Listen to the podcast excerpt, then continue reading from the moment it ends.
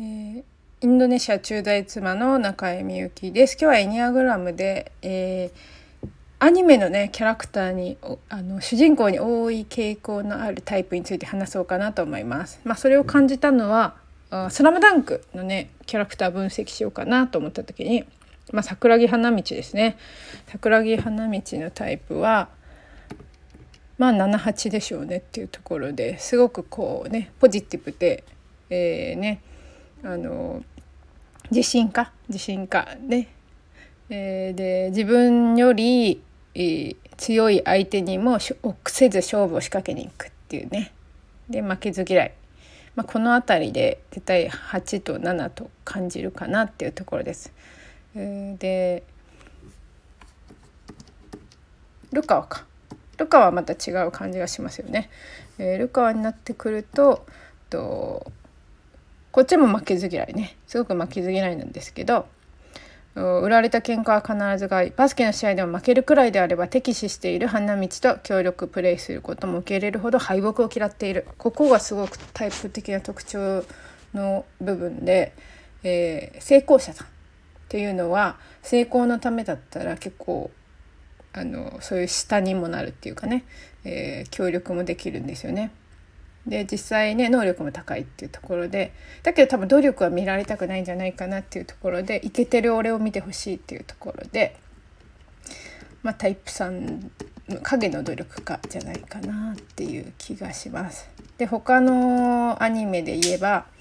タイプ7主人公多いんですけどサザエさんねサザエさんサザエさんもすごくポジティブで明るくて前向きですよね。ですごくこうくよくよ悩むイメージはな任せて私にっていう感じが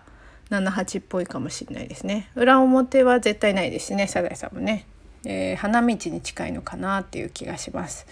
であとまるちゃん。でまるちゃんになってくるとまあポジティブで行動力があって楽天家ですけど仲間思いっていうところで割とその姉御肌まではいかないんじゃないかなっていうところで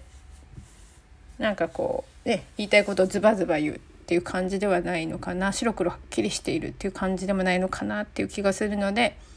まあ、楽天家ともう隣のね堅実家あたりなんじゃないかなっていう気がします。で他にはあとルフィか。ワンピースあんま見ないんですけどねちょっと見ただけでもすぐ分かるのは楽天家っていうところで ルフィは楽天家でしょうね。すごくポジティブで前向きで明るくて。でルフィの方も仲間思いだけどどうだろうな。兄貴分的なとこもあるのかな。こっちはまあ8寄りなのかな。こっちの炎のままに進んでる感じですかね。7と8が入ってるかもしれませんね。なのでこんな感じで割とタイプ7の主人公になるっていうのはすごく多いなと思います。あと「ドラゴンボール」もか「ドラゴンボール」も孫悟空もタイプ7っていう感じがしますよね。えー、あだけど何て言うかな。悟空の息子のご飯はちょっと違う